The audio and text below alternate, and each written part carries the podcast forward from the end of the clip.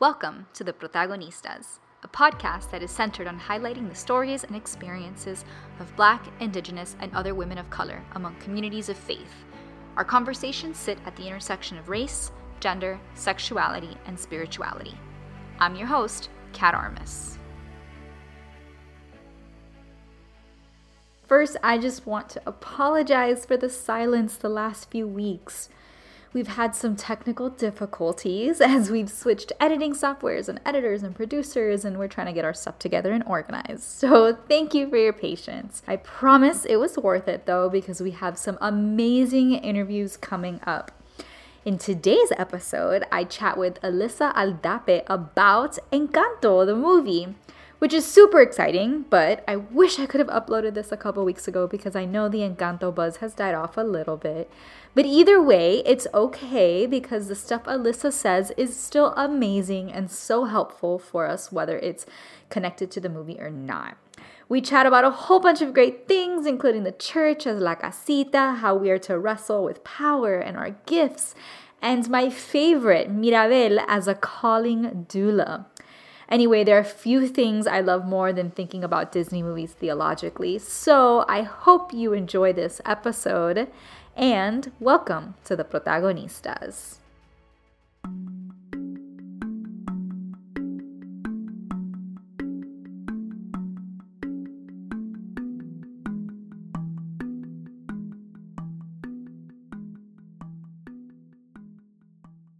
Okay, so um, today's episode of, of, the Protagonistas, we are chatting with Alyssa Aldape about, and this is so exciting because I've never actually done like a, I don't know, cultural commentary on a Disney movie, but we'll be talking about Encanto. So I'm so excited, Alyssa. Thank you so much for joining me. Thank you for having me, Kat. I'm excited to be here.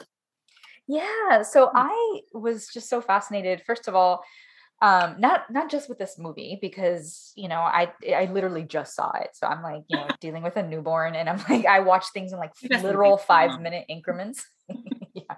So um but we're all you know we're in a group chat us and with some other latinas and uh, i was just fascinated reading the conversations and having not seen the movie and then finally seeing the movie and like i went back and like oh okay yeah this makes sense. So anyway i was really excited to talk about this movie because i feel like there are so many um, wonderful and also not so wonderful things to talk about it and to tease out about it and um, it's always so fun to do that and I especially wanted to speak with you because you make such a wonderful connection with the movie and the church. And we'll talk about that toward the end. And so I want to um, also kind of, you know, look at it theologically. Before we talk about Encanto, I would love for you to share with us about your spiritual background, um, to tell us about, yeah, just tell us about yourself, your spiritual and cultural background, and, and where your journey to where you are right now. Okay, so grew up in Texas, in South Texas, uh, born and raised there, was raised in the Hispanic Baptist Church. Um, it's some of my first memories. Uh, my dad was an associate pastor for years. You know, it's the place that taught me how to love God and how to be like Jesus. They went to GA's Girls in Action on Wednesday nights to learn about white missionaries and all the good that they did across the world. Um, it was, I mean, it was the it was the formative years of my faith. Um, it was the Hispanic Baptist Church in Texas, which, and you know, if you're you don't really know the history behind it, um, the foundations of the Hispanic Baptist Church, I mean, are rooted in you know some racism and some white supremacy. In that, you know, there was there was a mission for Baptists to come down and convert the heathen Catholics um, in Texas. And so then, you know, then we eventually outnumbered them. And so then they created, like, heaven forbid, we all worship together. So then Hispanic Baptists were created. You got to love it. Um, and so it's very funny, like, when you grow up in Texas, particularly as, you know, Latino, you in big major cities in Texas, you know, you have First Baptist Church, First Baptist Church, whatever, whatever. But then there's also First Mexican Baptist Church um, mm. because let's just broaden that even more. Right. It's just all Mexican. So First Mexican Baptist Church of San Antonio, that's where I went. And then it's all just called Primera. Like everybody just called right. it Primera. Like, oh yeah, I go to Primera in San Antonio. Like I go to Primera Dallas. Um, so like that was a whole thing, and which was very mind blowing that no one else had that outside of Texas growing up. And I think for me, uh, growing up, growing up Mexican in San primarily San Antonio, South Texas, there there was a lot of so like you know uh, pulses that we kind of uh, common things that we all shared right? Like oh you know we we all speak spanish we speak this form of tex-mex we share these parts of culture. But then at the same time you know because like faith is so tied in, into our culture there were aspects of it that i didn't really understand because you know for my family you know my, my mom when they came to the us you know th- there was this evangelical pastor who you know was like was trying to convert my grandfather and then they did and it was it was almost as if to become a baptist for them was to leave behind part of their culture and identity right. um, in Mexico.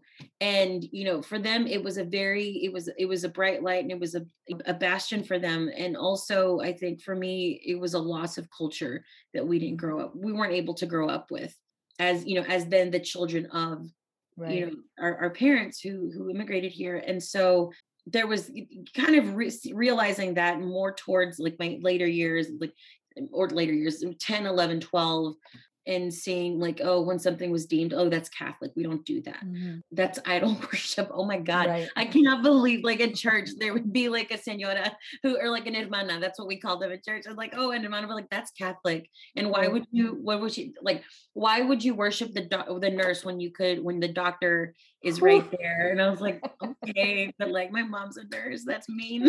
Um but that was that was the upbringing that i came into was you know this tension even within my own faith and culture of trying to find identity and leaning into it and also recognizing the missing pieces within it. And then even within you know the the culture recognizing that there was very much a there was a power at play within you know people within our communities who were here legally or mm-hmm. or who weren't and knowing how that was a big power dynamic for grown-ups um, mm-hmm, mm-hmm. Uh, and so there yeah so growing up within that um, while also being told by these same adults oh jesus is love and god is love right. like oh, okay um, so yeah grew up grew up um, in texas uh, my parents eventually became missionaries themselves and we I, we moved to india when i was 13 grew up in india um, which was another place where faith really came to a crossroad for me as a person which was interesting as a person of color who grew up in in, the, in america right where you know this was a christian nation and then going to a place where maybe your faith doesn't you know isn't doesn't get everything right um, mm-hmm and being asked to look in the mirror of Christianity and like, oh, hey, maybe this didn't get everything right. Yeah, yeah. Um, and what are what are the ways that you know what are the critiques that people actually have that are fair and true and honest, which I think was you know for me that was very I was very thankful for that experience. So yeah, went to when I grew up in India, my that was a big part of my faith journey for me. And then came back to America for college, decided to go to school in the South. I don't know why, like all good missionary kids go to Baylor. And I was like, I'm going to be a rebel. No, I'm going to Samford, which is basically small Baylor. So went to Samford um, was another just encounter of experiencing American Christianity or in that context was very limited. And so coming back to it and being very shocked by essentially blatant racism. Um, right. And for my understanding of, you know, well, we affirm all people but never seeing it in practice i think was and, and i know any any young person comes to that point of recognizing the cracks in the institutions yeah. of their faith but to see see both the the cracks that everyone that you know that my peers were seeing my white peers saw while also trying to point out the casual racism taking place right. was was difficult. Yeah. That was i think for me a point where you know i had to ask myself am i you know am i willing to just kind of okay well maybe those people were just having a bad day or maybe they're just not like that or mm-hmm. maybe they are just old or was i going to say no this isn't right And we shouldn't be putting up with this. So that's kind of always been you know the a part of my faith journey was really understanding how power was at play within the community within the scriptures that i was taught the stories that i was taught and then within my own life and recognizing where my own power was and is and you know now as a person who have been work i worked in churches for almost 10 years then in march i um, decided to step back from church work and you know trying to figure out what is next um, right. but still also recognizing, you know, if we truly believe God is not done speaking, then I have to believe that for myself. Still navigating that while also trying to hold true to the understanding that God is bigger than than any type of concept of what calling is and what faith is or how I or any other person can define it, um, but still just as close to say, you know, what is true is is good and loving. And so yeah, yeah. I hope that's like an easy, like a, I, a nutshell. That's my faith. that's my question. I like literally have so many follow-up questions that I feel like we're not even gonna get to Encanto. So I will just ask you a couple. I'm yeah. so interested how you talk about power, and I'm just so interested in your it's funny because you say formative years, but like what really is formative years? All of it's formative, but like you're right. right.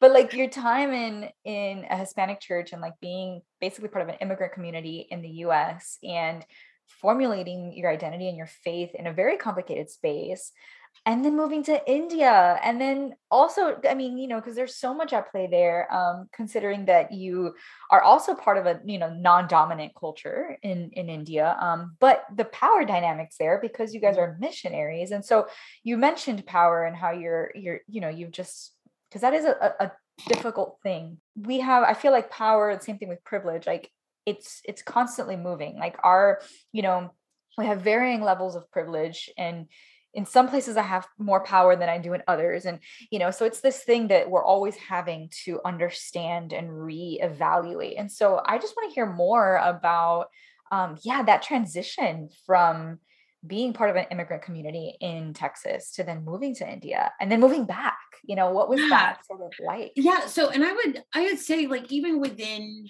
you know, our, our family was so involved in church. Like, I mean, so involved. I didn't understand that people did things other than church on Wednesday nights mm-hmm. until we started going to white church. when they were like, "Oh, we're just not going today," I was like, "You're just not going on a Wednesday?" Okay. See if your name gets called out of the book. But like, it was so, and so, and I, I will say, it was an immigrant community in that, you know, so many of us came from a family of immigrants, whether it was three generations back, one generation right. back, or we were, ourselves were immigrant. Um, you know, I was first, I'm first generation. There were kids who would show up in Sunday school who like had just gotten here and they're like, they don't speak English. I'm like, okay, right. so we're doing Sunday school in Tex-Mex today. And mm-hmm. it was, it was a very fascinating place because even within that community, power was at play mm-hmm. with, you know, whether if there was somebody in the church who said, I don't really like what's happening can we change this?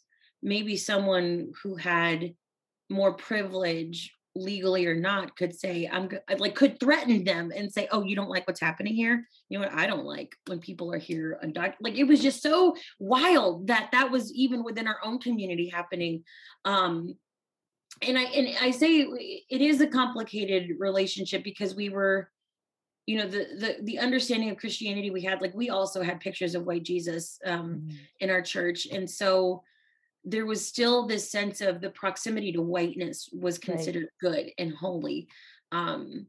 and maybe necessarily you know it wasn't said out loud it wasn't said you know by sunday school teachers um that's not like found in the bible but you know there were you know the, oh the the girls who could pass as white got to play mary or mm. you know the, the the family who had green eyes and who had you know lighter brown hair oh, right. oh just so much prettier um and so it, it was definitely still in the culture and i know all of you know there are many communities and and and you know in our in our latin communities who deal with colorism and right. you know the the the obsession with the proximity to whiteness.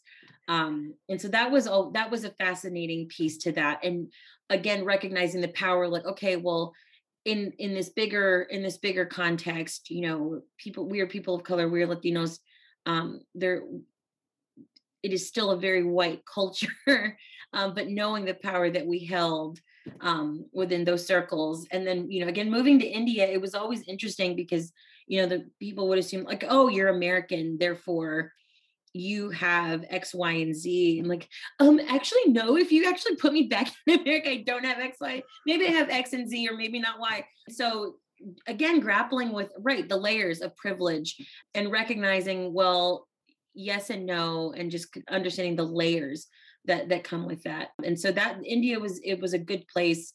It was an interesting place um, to be as the child of missionaries because it was very interesting that people assumed my brother and I were both there as the same, doing the same thing my parents were doing. It's like, no, we're the codependents. And uh, navigating that with other young people who, you know, went to Catholic schools there and who said, oh, this is my understanding of what Christianity is. And it wasn't a good one. and navigating that and having to really sit with my own belief system and oh there are actually harms that it has done not just to me personally but to other people. And what does it mean to be a person of christ? And what does it mean to be saved? Like that was i mean being in india was the first place that realizing or understanding the idea of salvation and being saved i really had to sit with and think for myself is this is this something that i think the god i was taught about who is a loving God really truly wants us to do and in the manner in which we're doing it. And so then, you know, going to college in the South, where, you know, again, I think the rate, you know, in Texas, I never experienced, I mean, I probably, I'm microaggressions, I'm sure. Um, but I think going to South, going to a school in the South in Alabama, um, in Birmingham with its own history of racism and learning the history in more in in, in, a, in more in-depth understanding of what happened there and what took place and seeing how quickly people say well we're over that now because you know we are we're over that. But kind of seeing it again the power dynamic play out in you know in in the way in the way jobs were the way people were represented in jobs and in schools and in structures uh i was like are y'all sure we're over this now? Because it don't look like it is yeah and, and again seeing that come from a christian standpoint of people who were like well you know we we all love god here. I'm like but not that that's not my understanding of how, we, how we're supposed to love god.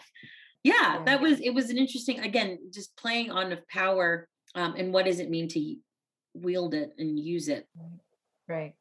Yeah it really does seem like you've um had to wrestle with your identity in multiple ways in a lot of different spaces and so i'm sure that there's been so much uh, there in a lot of yeah different areas um, and in a lot of different ways and so that's so interesting like i said i wish i could ask you so many more follow-up questions but i do want to talk about encanto. Maybe we'll do a part two. Okay so you wrote a, an, an, opinion piece on Encanto, which I thought was really mm-hmm. good. Um, just kind of wrestling with it. And I'm sure that there was so much more that you wanted to say. So let's start with well, first, I just wanted to ask Do you identify with any of the characters of the story? I don't know who you're, what you're talking about. I was planning on Instagram to post the picture, the like the side by side that you did oh my god. When that like and i even texted in the group chat when we were chat, chatting about it and i was like i know this is important stuff happening and also wow huge moment for brown girls with curly hair and glasses but yes. that's not the point here. Um really yeah no when the, when she comes out in the movie like you know my my fiance nick he just kept like looking at me and he's like do you do you, do you see what like, i see? like i don't i don't know what you're talking about. Nope and I just I like fangirling all over the place. Finally, we have our own version of a princess. Oh, Multiple oh, yeah. princesses, actually, in my yeah. opinion. Yeah, female no, characters for sure. Yeah, I think you know I I've I've been I've been thinking about this because um I don't know if you've seen you know people have really had some nerve in the last few weeks of making enneagram charts of like Encanto characters, which was a very white thing to do, in my opinion. And I was like, please don't do that. Not yet. let's not. Let's just not right now. But I think I think any child of immigrants can relate to in any aspect a lot of the different grandchildren or children in that movie. Because I was like, okay, in reality, I look like Mirabel, I get it. But also, I'm actually Pepa, and just the way I let my emotions just like, you know what, this is how I feel, and I'm gonna be okay with my tears and how big right. they or how big my feelings get. But I think Mirabel, her character is just, I think right now for where I just where I am in life, I just could relate to her in this in the sense of you know i think in the movie you know every character has this gift right? And everybody right. every character has this gift and they they lean into it and it's it becomes their identity and who they are. And you know in the movie we learned that mirabel just she didn't get a gift or in in the sense that she didn't get her door she didn't get the glowing light the way her cousins and her aunts and uncles and mother did. And she lives she has to live with with that truth while everyone around her tells her in word oh it's fine everything's fine you're you're still you're still part of us like you're still all are mm-hmm. welcome you're still welcome here and yet in that scene when everyone takes that picture and she is just left mm. out of mm-hmm. it oh my god and so yeah so it's this person who's trying to navigate well what what does it mean to to be to, told to be welcome that i'm welcome here but also really not in practice um, mm-hmm. and then in a mm-hmm. way seeing the cracks in you know in the ways that this system that we that she's told is perfect because it's wonderful and it's a mm-hmm. it's a beautiful celebration and she's like well and also it's also this um oh i got goosebumps like her ability to see the cracks in the system that's not working yeah um that's really good it's really, really good. and did I interrupt you? Or were you going to say something else? No, no, that was just, uh, yeah, Mirabel. yeah. okay, I love that. Um, so you say, and I want to talk a little bit more about those gifts, or a little bit more mm-hmm. about, um, you know, kind of teasing that out a bit.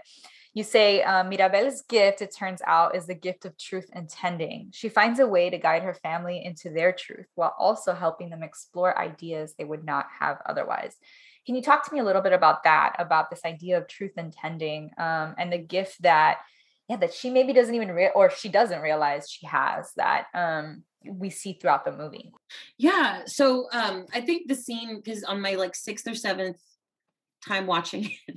Um, I love how you just throw that in there on my seventh time watching. It. I watched it so many times, mostly because I was doing it for the article, and then also I was like, right. okay, I just want to like listen to the soundtrack again while also watching the movie. There was a particular scene that just kind of clicked for me with that when I sent it to the group chat. It's when, you know, the little her her cousin Antonio is getting his gift and he's so scared and he's like i need you and so like you know she walks up and she holds his hand and i'm just like gonna tear up because it was the mm-hmm. sweetest moment but seeing how she does that for each character mm-hmm.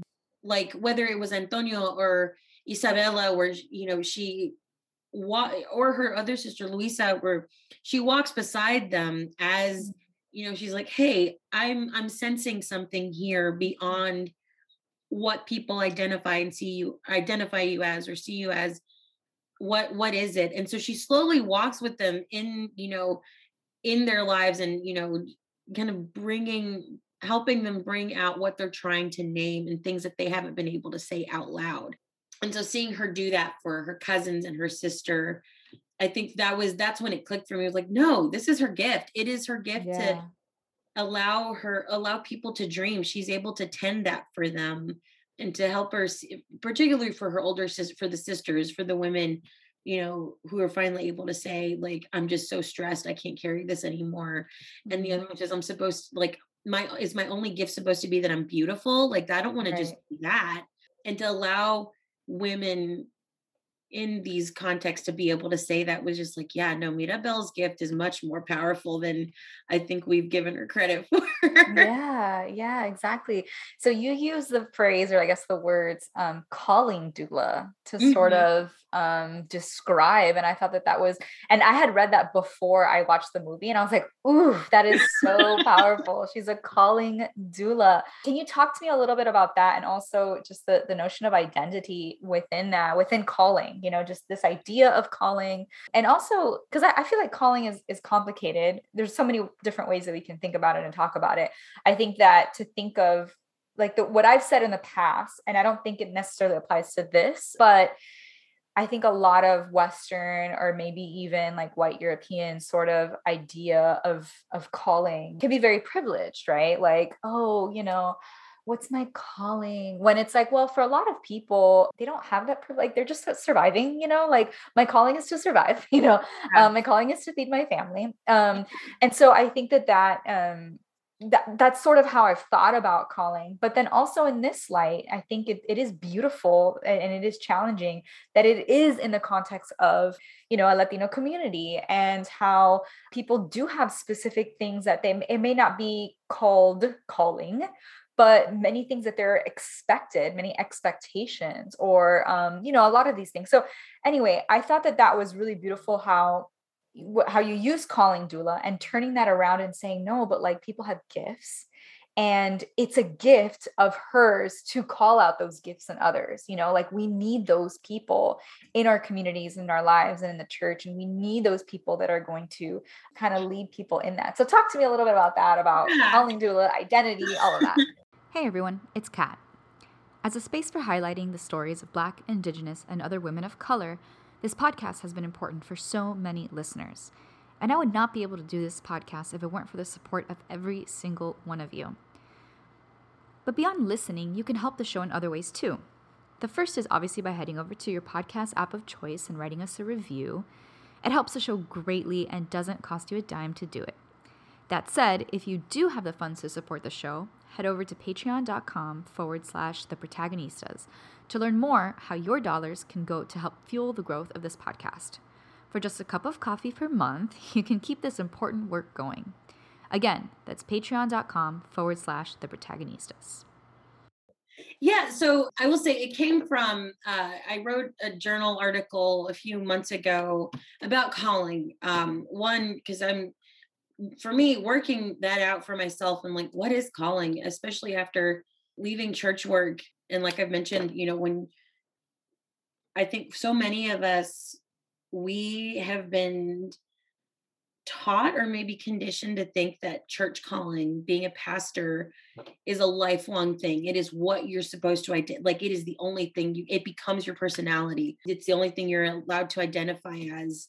And again, it's one of those things that we say in practice when somebody steps back from that or says, "I'm leaving." in practice, you know, in word we say, oh, you know, that's a brave thing to do. It's fine. It's good. But in practice, we I don't think we really practice that well. I think it's still seen as, oh, to leave that calling is to be a failure in some way. And, you know, I think we have done a harm to people when we say your only calling is to do this one very specific thing. And so in this article, you know, I breaking that down and like, what is calling? I never got my mountaintop experience where I was told exactly what to do. But what I have had has been people in my life who have tended to me and have seen my gifts and have seen have been advocates for me in ways that I couldn't necessarily see for myself yet.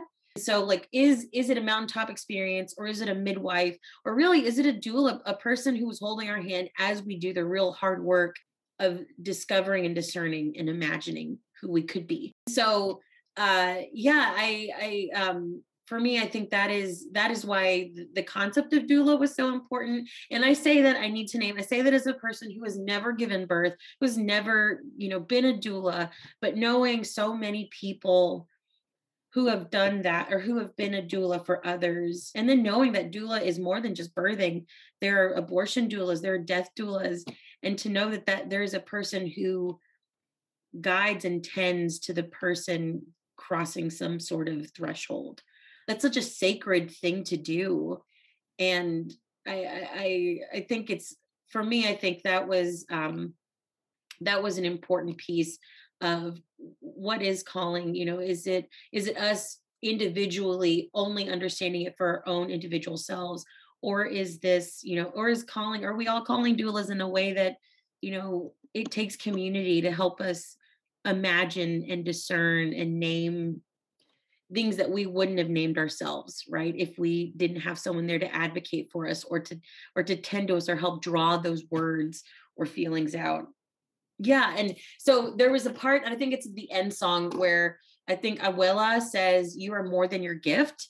And again going back to the concept of the sisters where you know luisa was just strong right? She's just strong. That's her thing. But she could also be kind and soft and funny um and the other sister you know isabela who who's pretty. She's the pretty one. And i mean i know in my own experience there was there was this sense of you couldn't be both and of something you know right? Like mm-hmm. to in, in for for girls for women one if you were the pretty one that was like oh you've made it. You you are pretty. Right. you've made it. You you're gonna you're gonna hit the jackpot in you know all things that women are expected to do. But you also couldn't be strong uh, you know you know? I think to see ways that both of them and all of the women really everyone not just the women um, everyone could be something beyond what their gift was um, i think that's beautiful and i think is an important message for anyone. You are beyond what the world has told you you're supposed to be. You're beyond what the world's definition of calling or gift is, which I think is important, especially right now during this great resignation where everyone is you know at home has more time to sit and think well i guess in the first part of the pandemic where we all had mm-hmm. more time to sit and think about what we're doing with our lives and what we're doing with the work that we we put into the world and so or the things that we give into the world and so you know people were saying was this is this what i want to do is this my one thing mm-hmm. and so seeing people do that whether and, and discerning that in group chats in you know on on marco polos with their friends or in text like seeing people work that out um is is such it's such an important i think thing that we need particularly in faith circles it's important to talk about. Yeah that's so good. Uh, i love how you initially started talking about calling and how you know we have this idea that calling is like this one thing that we have to do and that doesn't change. And you know the, obviously that's not the case right? Like we're as you just mentioned you know we are transforming and becoming and i think that coincides perfectly with this idea that like no one person is one thing, you know, because as we're evolving and developing, like she's not just strong, right? Like she's all mm-hmm. these other things, as you mentioned. And I think that that just goes well with as we evolve and change, so does our quote unquote calling or what we're supposed to be doing. And these are mm-hmm. constantly evolving dynamics um, because we are evolving people and our faith is evolving and our you know um, we're stepping in and out of different seasons and different things and you know as I, I i, just had a baby and so so, so many things in my life are going to change and so therefore you know mm-hmm. so i mm-hmm. love that it's this idea that um you know it, it's almost like this sacred you know constant thing that god is within that and i love that you mentioned um and it happens in community right like at, like mm-hmm. we're you're evolving as people are, are calling out hey you've changed in this way or hey i see this developing in you or hey you know you've grown so much in this area you know i think about how much i've changed as i've healed from childhood this or that or mm, you know yeah. um and so many things start to become or just change in my life and so i think that that's beautiful this idea of an evolving calling and and or and also like just an evolving identity and um, and how we do see that in the movie you know how people are you know they they change and not necessarily they stop being strong but they're more than that um, yeah. as you you know. Yeah. Yeah. And i so loved this image that you mentioned of of you know how the doula is a sacred thing. I think you know the same thing um thinking about midwifery and all these people who are you know helping to draw out and helping to call mm-hmm. out things or helping to walk people through um, hard moments. Um, and I'm wondering, do you think that the church um, doesn't see that as important as other things? Or or where's that disconnect? Um because we understand those to be so sacred things but what what would you think or what's i don't know sort of just your opinion on that? I'm i'm genuinely just want to know what you have to say on that. Like what is where's that disconnect or why is that disconnect? Ooh, uh, Kat, this is this needs to be like a whole part two. Um, like just like a series. I think so. For me, the the way you know in the article, you know, I did write about it was all it was about diversity in like the church. I wrote about how the church was kind of in a in a way the casita. You know, I think for the last 10 years, right, we've been saying the church is in decline. There's any like every six weeks, there's like a Pew Research study about how it's in decline or how this particular group of popu- group of the population is leaving the church or this one's coming back um, but i think for the most part you know we we the royal we the church of jesus christ um, i think there has been more a concern about protecting the institution of the church than there has been the people. And if it was about the people that we're protecting, it is about the people who wield the power who are essentially still protecting the institution, right? And so I think there are good intentions. I want to believe that there are good intentions in that, but it goes back to power and it goes back to, you know, are are we willing to redistribute that power? Are we willing to relinquish relinquish it for the people that God has remind has reminded us time and time again? It's the ones who we don't think of as powerful are the ones who Jesus has told us those are the those are the ones we should consider blessed or be considered those who inherit the kingdom, the kingdom. And I think we're really scared of that. I think we are really scared of relinquishing what power we have remaining. And as a result, that light, that magic, whatever you want to call it, that has kept us alive and has kept us unified is starting to fade and it's starting to crumble. And we are unwilling to to see the magic in how what we see as magic is no like we're we consider it devious we consider it divisive before we say maybe this is god telling us it's time to change or it's time to relinquish power. And so you know for for the church you know i i have so much hope i really do and i think it's and i think because i you know believe that we we are easter people right? We know that we believe that something must die in order to create new life. And i think when people hear me say it is time to burn what we understand as the church down and let it and you know give it new life there's a lot to that we need to give away give up when we do that. Um, and i will be the first to admit that what that looks like what that rebirth looks like is very scary and i can't imagine most of it. Mm-hmm. um, and so i imagine for someone who gives their life to protecting an institution is just as scared, if not more scared. And so I think that's why for me, you know, having it in the context of a Disney movie where you could sing a song about we don't talk about this. so no, no, no, we're not going to talk about it. um, it felt much better to think of it this way. But I I think, yeah, that's where that's where I'm at with understanding where we are in, in, as the church right now and seeing where we could be and having so much hope for that um yeah. and looking for those people who can draw that out of us oh that's um, so good. That's so good yeah. And i i think you're absolutely right um when you talk about those with the least amount of power you know are the most powerful in many ways and and yeah and and that that i feel like is exactly the description of what you would say someone who call you know a doula someone who is calling that out. I mean they're you know, quote unquote, are essentially in the background, but not really. You know, they're the ones doing the the heavy labor. I think of you know an abuelita theology type of you know thing. Mm-hmm. Yeah. Um, and I okay, so I wanted to ask you. I, I mentioned abuelita theology, so I'm kind of like, mm-hmm. should I talk about uh, the abuela because I want to talk about the complicated dynamics of the of abuelas but also you're talking so much about the church and and and I feel like this also goes well with the question I want to ask. So I'll just go into the church and then we'll okay. we'll kind of end with with talking about abuela. So I love how you in your article you connect La Casita to the church you know you kind of you call the church eh, or, or let me see what I said. You said if the church of jesus christ is the casita then the cracks have started to show in the foundation. And you're essentially talking about um, this idea of diversity and and representation. And so i'll go ahead and just quote the whole quote.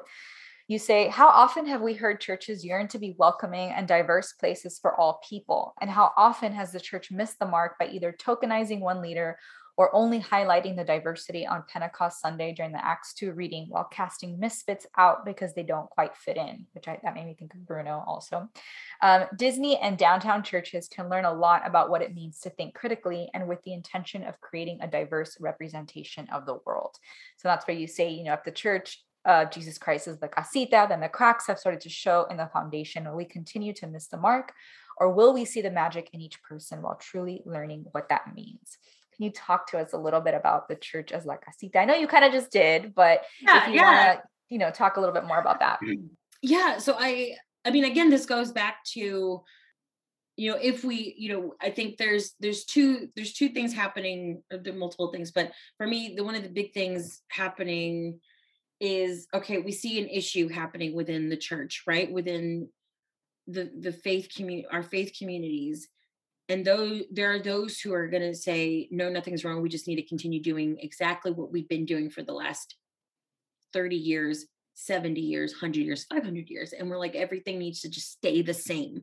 And then I see that, you know, the, okay, well, let's do something about it.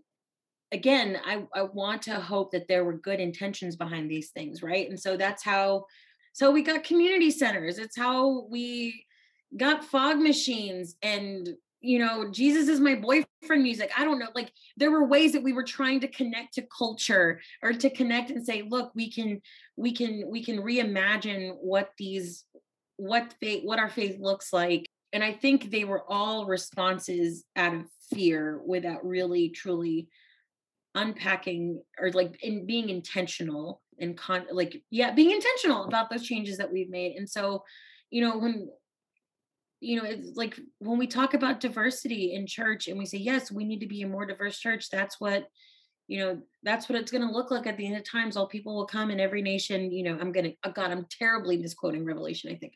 Um and and i think we we hear that i'm going to go okay great let's put that one black or brown or you know or other person on our staff and let's put them in every type of promotional material and call it a day or let's promote that we have a one spanish speaking church that meets in our basement on sundays at three and look at us we're we're diverse y'all.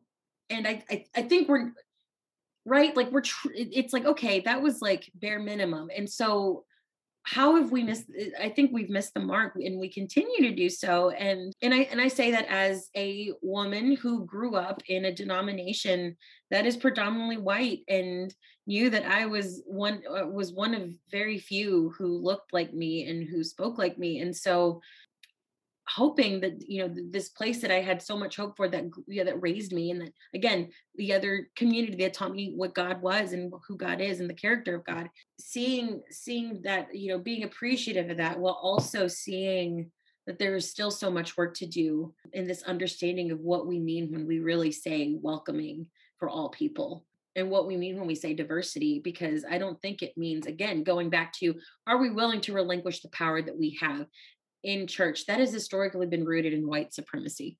And so yeah the um again back to the group chat when I was like what did y'all think of encanto? And like it was like oh it was they were trying but they really missed the mark on it right? You know our colombian friends it was it was a very broad understanding of latinidad within colombian culture when you know there were hardly any true representations of colombian culture. And in an in, in in one sense, like I I think that was on the mark because I saw this movie was like, oh, this is a very broad representation. And you know, so that that so it was very broad, or sometimes representation gets oddly specific. And I, you know, I, I see that in churches where it is very broad, where it's like, oh, look, we've got the four people of color here, and we're going to put them on the website, or very oddly specific and say, here's one person in leadership, whether it is a lay person or staff person, and say, this is what this person thinks therefore they represent all latinas or latinos and they represent all black people and we know that's not true and i i think i think that's that's where the church is where you know when we don't truly with intention understand what it means to be a welcoming place. Right right yeah. We're gonna we're gonna almost get there but not really there and in it i think it describes um and I, I don't know if it was you that wrote it in the article but it's like there's something off right? It's like an ide that like you know we feel like mm, you know it's not really yeah. right. Yeah. and so i feel like that is something that you you know you feel when you when you watch for example whether it's encanto or where you step into a space that they're saying one thing but it's there's it's not quite there. And i think that you know we all as humans in the world you know can sense that. We can sense when someone's genuine or when something is genuine or something isn't. And i think that that's where a lot of you know disenchantment or um, a lot of these feelings come with the church or you know whatever it is. It's that yeah. uh, you know we're trying or you're quote unquote trying but there's something still off and we're not going to fully feel um, fulfilled or we're not going to fully feel the fullness of what this could be you know if we're mm-hmm. just like just you know yeah. just there okay so the last question that i wanted to ask well it's not the last but the last i will ask going back to what I was saying about this idea of of abuelita theology or an abuelita faith, and um, I just loved, and I mentioned this earlier, but I just loved how abuela in the movie is a complicated character. You know, we tend to romanticize our our elders or and maybe not always but i would i will say that even in, in the writing of abuelita faith i felt like that was something that i really wanted to wrestle with more. Um, but it's hard to when you're trying to also celebrate and honor you know our mm. abuelas and the, the sort of the survival and all of these things that they have overcome but also with that comes you know because survival is complicated with that comes um yeah just a lot of pain and a lot of trauma and and that is uh, passed down to different generations. And so, do you want to talk a little bit about sort of Abuela's relationship to her grandchildren and her children? And and also, I loved I mentioned this earlier, but in the end, how Abuela apologizes. I thought that that was so wonderful and such a Disney movie because that is not reality all the time. So yeah, so if you want to talk about a little bit about how we see um, the complicated aspect of an abuelita theology and abuelita faith in Encanto yeah i think yeah so the character of abuelita's character i think you know for my when i had white friends who would talk about their nanas or their you know gmas or whatever they would call them and that's not to make fun of the names. We we have our own weird names for grandmas. But it was always represented as this like kind older just spoiled like the woman who would spoil you. And it's not to say that you know abuelitas didn't do the same thing but i think there was this sense of the there was just so much that they were not una- they were unable to process or to or didn't have the privilege of being able to process or or relinquish and um yeah so Abuelita felt like so much more like a grandmother figure. Like it was well represented in this way that she is complex, that she comes with there, there's some hurt there while also trying to raise a family and say, look at what we've created. This is so good. And still not allowing herself to be happy about it.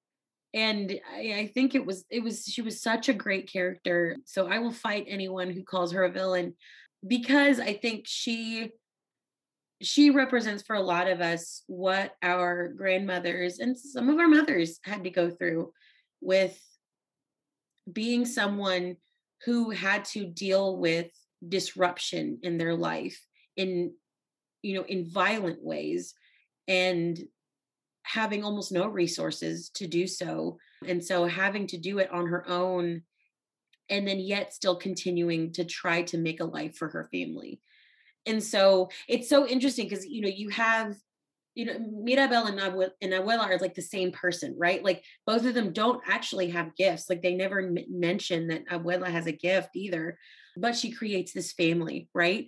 And then Mirabel is this person who is, you know, is like is her is her equal in a way. So if Abuela was the one who created it, Mirabel is the one that says, okay, now let's tend to this and let's see what you know what what we can continue to you know continue to do. But i think in a way abuelita is is is what happens when we don't allow ourselves to process the trauma that we have been through. And i think we've all seen it in our you know in our in our own abuelas. And yeah it's i think she she she's the she's a wonderful character who you're right in the end says oh maybe I did get something wrong and I'm sorry. Honestly, I low key think somebody on that team must have been Latina and said, you know what, I'm going to put this in there for the girls. Like, I'm going to. I'm gonna say I'm sorry. Like uh, Abuela's gonna say I'm sorry, and every grandchild of a first generation family is just gonna freaking lose it. They're gonna be like, "This is what I needed," because I think Abuela, you know, and I um, I see this with so many women, you know, for the for, for the ones who were the first that had to do something right? And then there's the next generation and then the one after who then get to be the ones who get to thrive without having to deal with the same shit that the grandmother or the mother had to go through. Um, and i see this with women in ministry where they were the ones who who were the pioneers so that women my age and a little bit older and younger could say oh i didn't have to put up with you know i could i could push back on hey that was sexist. Hey i'm not going to do children's ministry because that's not my calling you know like there was just so many things that the pioneers had to do the first had to do and i think for those women of who had to be the first there's so much hurt that wasn't allowed to be processed and we don't give them enough maybe they're not they're not given the privilege of processing that and and naming it. And so for abuela to be able to do that because of mirabel that was so that healing. Was, yeah it was a healing moment to see that happen. And so i think i think mirabel and abuela you know are i think they're the same person. And mm-hmm. i think um for mirabel and, and in a way i mean i don't know much about this. I just know this from like articles and TikToks about how you tend to your inner inner child, right? And mm. so I wonder mm. if like Mirabel was Abuela's inner child getting to be the fun one who loves to who wow, celebrates yeah. her family, but then also says, I'm not fine. Right. and there's true hurt here. And so I need to deal with this because yeah. it's not doing me any good because my light's fading if I don't. Mm. That's so good. Thank you so much for chatting with me and for um yeah, just being such a wonderful person to think through this movie with and talk about this movie with and for all the wonderful depth that you bring. So if you want to share, I don't know uh, if folks want to read anything else that you've written or follow you anywhere if you want to let them know. Yeah. So I am a contributing writer for Good Faith Media. I write articles on everything from faith to movie reviews and politics. And my current one that's come, or my one that I'm working on right now is about the show Midnight Mass, which, oh my God, oh my God. Yeah, so a whole lot to process there. Talk about some trauma. We're, writing something about that. And um, you can follow me on Twitter at AA Aldape. That's my Twitter name, and or that's my Twitter handle. Um, I didn't come up with anything clever for it. I wrote like I created Twitter in 2009 and I was very anxious. So, um, but yeah, follow me there. And Kat, thank you for having me. And I love talking about Encanto and how just how it relates to all of us in different ways. So thank you for having me. Thank you so much. Thank you so much for listening to the Protagonistas. Don't forget to subscribe and leave a review.